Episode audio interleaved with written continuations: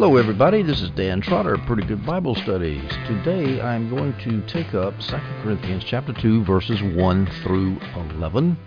We can entitle this section, After Church Discipline, Forgive the Sinner.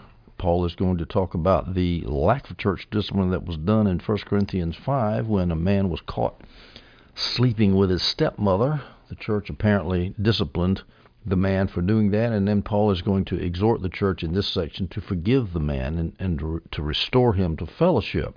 Our context is this: at the last half, the last part of First, uh, Second Corinthians chapter one, Paul had been explaining to the Corinthians why he had not visited them, he had not gone straight to see them like he had planned.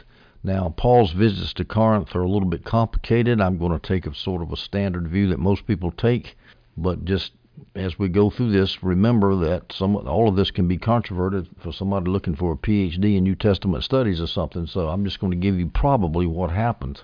So we start here in 2 Corinthians chapter 2 verse 1.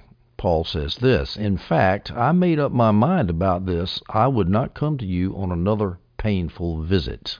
Now, the in fact is referring to a verse in the previous chapter, 2 Corinthians 1:23. Paul says this, "But I call God to witness against me. It was to spare you that I refrained from coming again to Corinth." Coming again after his painful visit is what Paul is talking about there.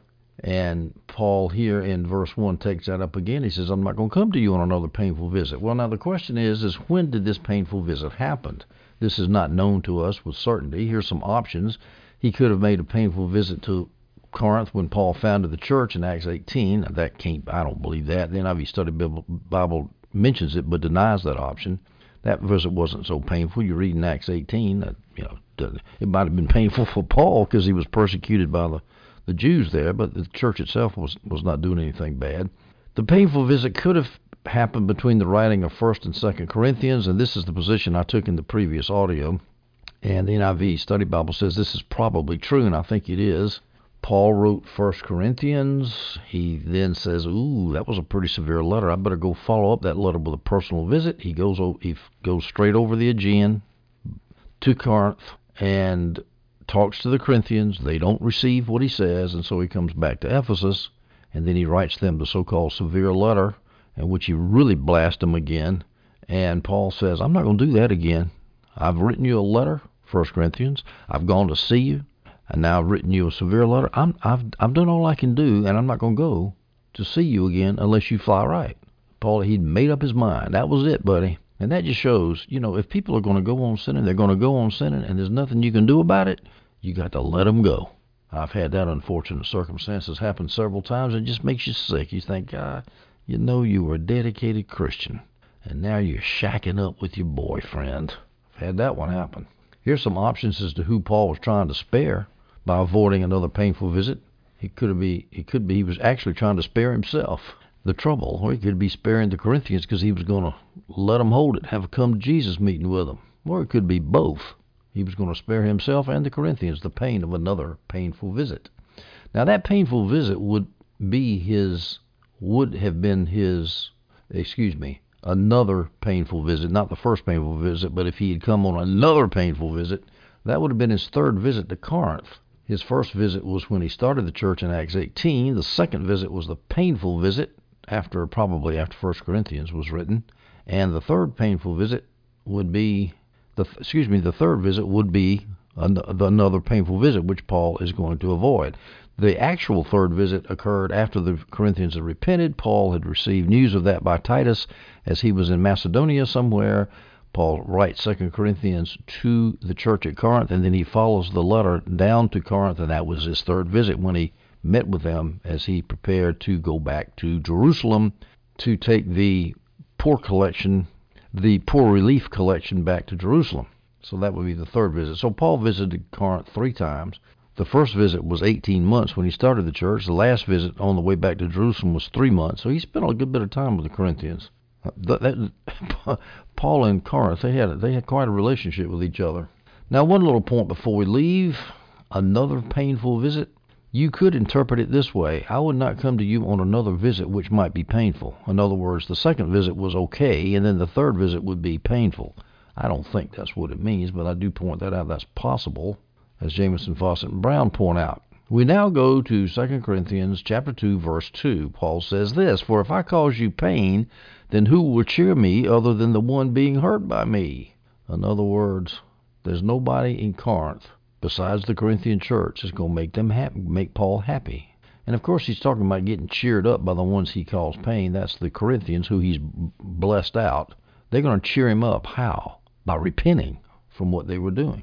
It's evident that Paul still cared about the Corinthians and he cared about what they thought about him.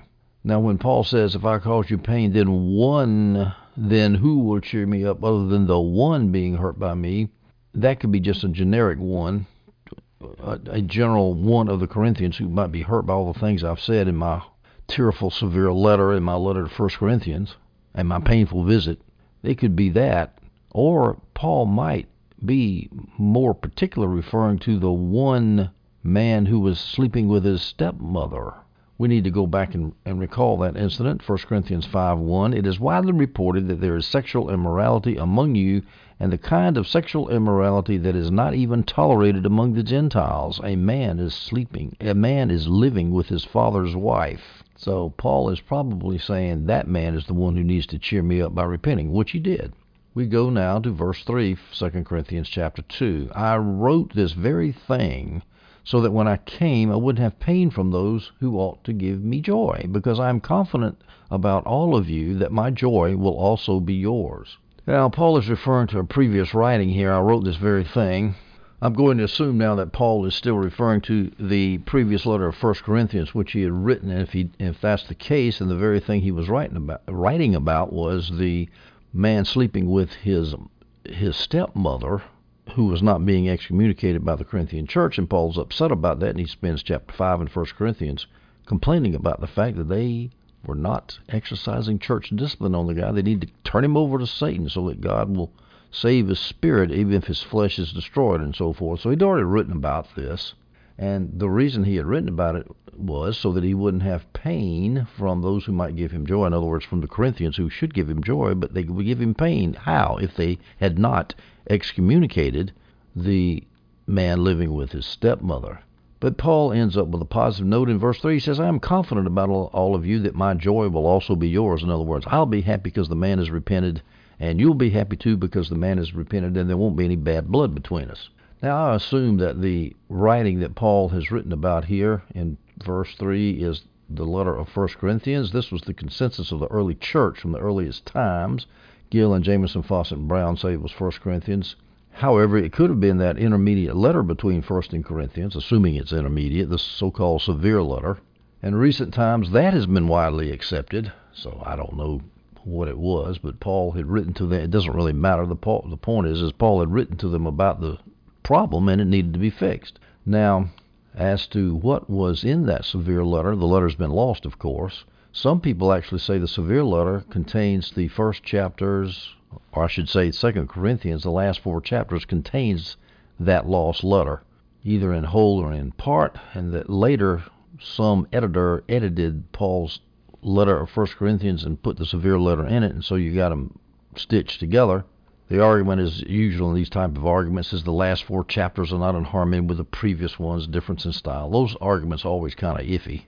It is argued that the last four chapters of Second Corinthians are written such that they fit the description of a letter written in great distress and anguish, as Paul mentions in verse 4. I wrote to you with many tears out of an extremely troubled and anguished heart. That's what the last four chapters sound like. Well, I don't I never get into these textual arguments too much. The point is, is that Paul had written them about this man and he is confident that they will make him joyous by having him repent, and later on we'll see, and also by restoring him after he does repent. So we now turn to verse 4 in 2 Corinthians 2. For I wrote to you with many tears out of an extremely troubled and anguished heart. And by the way, that might sound like the last four chapters of 2 Corinthians. It also sounds like 1 Corinthians. He was pretty troubled when he wrote the letter of 1 Corinthians too, so I really believe the writing he's referring to previously is the letter of 1 Corinthians.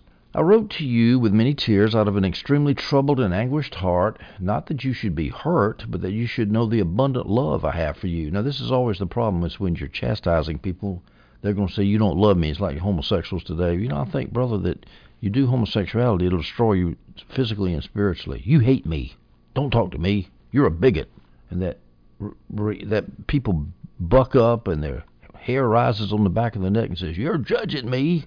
Well, it's it's a tough thing to point out people's sins. That's a real tough thing.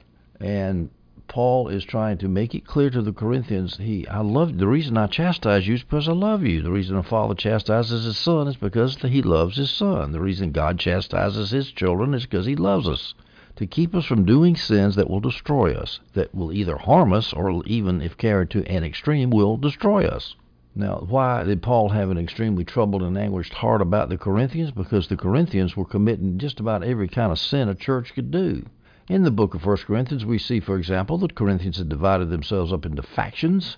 They were abusing the Lord's Supper, getting drunk at it, eating, stuffing themselves gluttonously while poor people came to the supper and didn't have anything to eat. They allowed this incest to go on that we've been talking about, the man sleeping with his father in law, and they didn't do anything about it. A man sleeping with his stepmother, excuse me, and didn't do anything about it. They were abusing spiritual gifts by selfishly trying to exercise their gift while other people were not allowed to exercise their gifts, and the less prominent members of the body were eclipsed. They were suing each other before pagans. They were giving respect to those who denied the resurrection. Some of them may have actually denied the resurrection of the body. They were causing the weak to stumble in the question of idol meat.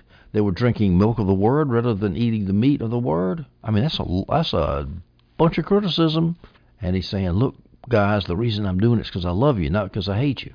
He said, Paul says, I have abundant love for you. Abundant. You know, indifference is a sign of hate. If Paul had looked at all this stuff they were doing and said to the Corinthians, you know, you people are a bunch of screw ups. I'm out of here. I'm not going to have a thing to do with you. Now, that would not be showing love, but the fact that he did try to correct them shows that he cared for them and that he loved them. Now, Adam Clarke points out that Paul's enemies were probably saying Paul is a hard person. He hates you. And Paul was trying to show that he was not a hard person. He was saying hard words, but not for with bad motives. He didn't enjoy criticizing them, criticizing them. In other words, he did it because he loved them. His purpose was not to cause them pain. He loved the Corinthians. 1 Corinthians 4:15 Paul says this, "For you can have 10,000 instructors in Christ." He's referring to his his opponents there in Corinth the false apostles and the other false teachers, or maybe not false teachers, maybe they were just anti Paul teachers. For you can have 10,000 instructors in Christ, but you can't have many fathers. For I became your father in Christ through the gospel. Paul's referring to the fact that he started the church, so he was their spiritual father. And I'll tell you, in my humble opinion, you, you always have sort of a special feeling for the people you lead to the Lord. You worry about their spiritual journey a lot more. I'm still keeping up with a lot of people I led to the Lord in China, and there was one that I led to the Lord just totally backslide. The one that ended up living with her boyfriend, and it still pains me when I think about it. She just committing sin that's going to destroy her life, and it and it pains me.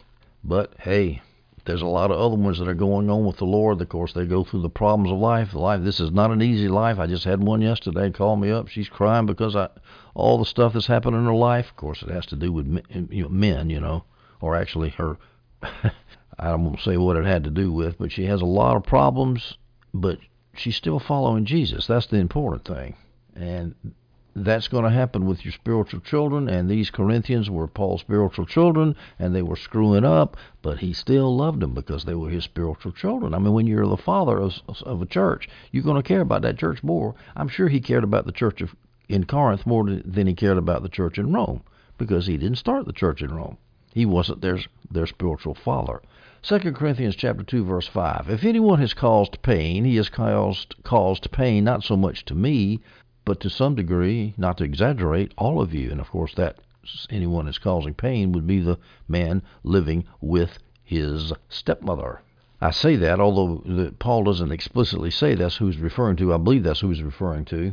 The NIV Study Bible says it's a particular person upon whom the Corinthians have exercised church discipline. Well, that seems pretty logical to me. That's probably the man living with his mother and his stepmother. Some people speculate, as the NIV Study Bible says, that it's not that incident, but it was something that happened during Paul's short, intermediate, painful visit that we've talked about, the one that happened after, probably after First Corinthians, which occasioned the severe letter. There was something that happened there that caused pain to him Uh, but the NIV Study Bible, John Gill, Adam Clarke say no. It's the incestuous man in 1 Corinthians 5, and that's who I believe it was, and it's just easier to assume that that's what it was. So that was the man that caused pain, not only to Paul, but to all the Corinthians, which shows that they still had some moral compunction about themselves. 2 Corinthians 2 6.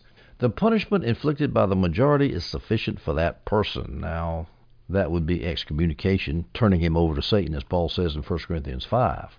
Now, notice that it was the well, let me ask you this question. Who did the punishment? Who meted out the punishment? Did Paul do it? No. The punishment inflicted by the majority is sufficient for that person. So it was the Corinthian church that kicked the man out, not Paul. Now, this is something that's so misunderstood, it's almost become like a myth. So I'm going to quote the verse that people love to quote here. In 1 Corinthians 5 3, when they say, See, the apostle has authority to kick people out of a church. No, he does not. 1 Corinthians 5 3 For though I am absent in body, but present in spirit, I have already decided about the one who has done this thing as though I were present. In other words, Paul's saying, Hey, I'm a virtual church member. If I were there, I could participate in the consensual duty, the consensual decision to excommunicate this guy. But I'm not there, but I'm with you in spirit, which means I'm with you. I agree with you when you kick him out. He decided to throw the center out, but he didn't actually throw the center out. Who did that? If we read the next ver- two verses, we'll see it wasn't Paul that threw out the the sinner. 1 Corinthians 5, 4 through 5. When you, Y O U U, Corinthians is who he's talking about here. When you are assembled in the name of our Lord Jesus Christ, when you are assembled, i.e., as a church body to do church discipline, when you are assembled in the name of our Lord Jesus with my spirit and with the power of our Lord Jesus, Turn that one over to Satan. Who turns him over to Satan? You, the church does, for the destruction of his flesh, so that the spirit may be saved in the day of the Lord. This comports with Paul's general idea of his authority over the church, 2 Corinthians 1.24. Not that we have control of your faith. The ESV has not that we lord it over your faith. I like the Holman Christian Study Bible translation better. Not that we have control of your faith, but we are workers with you, not over you, but with you.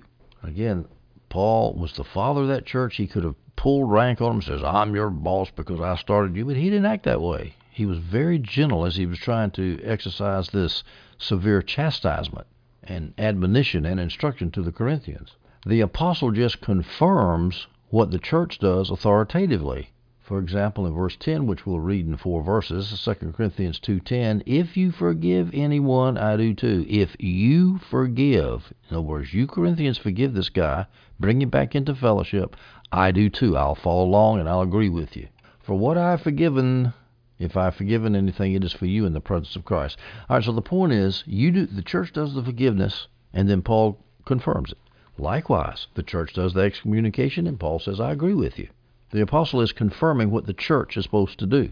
John Gill and Jamieson Fausset and Brown say this The authority to exercise church discipline is not in the elders. All right, now we have a problem. It says the punishment inflicted by the majority. That's not the elders. That's the majority of the whole church. So it's not in the elders. The authority is in the whole church, as John Gill says. Here's a quotation from him not by the pastor only, or by the elders or more eminent persons in the church, but by the multitude, by the whole congregation. Now, this, of course, is totally violated. Most of the time, churches today don't do church discipline, and when they do, they make a perfect hash out of it by getting behind closed doors and having a little mini trial that nobody knows what's going on. And meanwhile, the rumors are running around all over the church. The whole church needs to know about it. Well, we can't. Our church is too big. Well, maybe you better have a smaller church so you can do church discipline. Now, one other point here the punishment was inflicted by the majority. That's not consensus. Majority is 50, 50% plus one or more, and consensus is 100%. And it's too complicated to go into here, but almost uh, every every other church this decision that you can see is always done by consensus in the New Testament, choosing the servers of tables in Acts 7. The third step in church discipline is described in Matthew 18 Jesus says, Tell it to the whole church, not to the elders, but to the whole church. The Jerusalem uh, Jerusalem Council in Acts 15, the choosing of Matthias to replace Judas in Acts chapter 2, I think it was. All those decisions were consensual. consensual. They didn't take a vote, 50% plus one. Well, how do you reconcile that? I, think we do it this way. The punishment inflicted by the majority, he means a supermajority. Because after all, a consensus is also a majority. So there's no conflict here.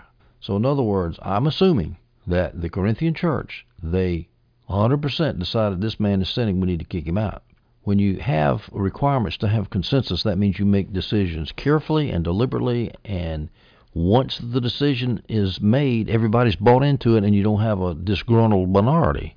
And one more point is when I say consensus, I'm assuming that that's a virtual consensus, 99.99%, because there's always some hardhead, not always, but there can be a hardhead who doesn't go along with the rest of the church, and he throws a monkey wrench into the cogs of consensus, and this paralyzes the church. Well, you can't do that. Can't do that. But essentially, the majority, the overwhelming majority, or the whole of the church makes a decision like that. We go to 2 Corinthians chapter 2 verse 7. As a result, you should instead forgive and comfort him. Otherwise, this one may be overwhelmed by excessive grief. When he says instead, it means instead of referring back to the previous verse 6, instead of meting out more punishment, you've already punished him, you've kicked him out. Now, instead of continuing with your punishment, like, I'm not going to talk to you when I see you in the street and you ain't coming to church here and that kind of stuff, Instead of that, you should instead forgive him and comfort him. After all, he's been restored. He's quit living with his stepmother. So forgive him. Forget it. It's over. Otherwise, this one may be overwhelmed by excessive grief because the man probably had a repentant conscience. He was stricken in his conscience. He realized that he had sinned, and oh, I'm so sorry what I've done. And he would be so grief stricken that he would be ruined for the rest of his life and no good for anybody, for himself or his family or anybody else. So Paul says we don't want the point is not to make people feel excessive grief. The point is restoration. The whole purpose of church discipline is not discipline. It's restoration. It's repentance and restoration, not excommunication. 2 Corinthians 2 8, Paul continues, Therefore I urge you to reaffirm your love to him.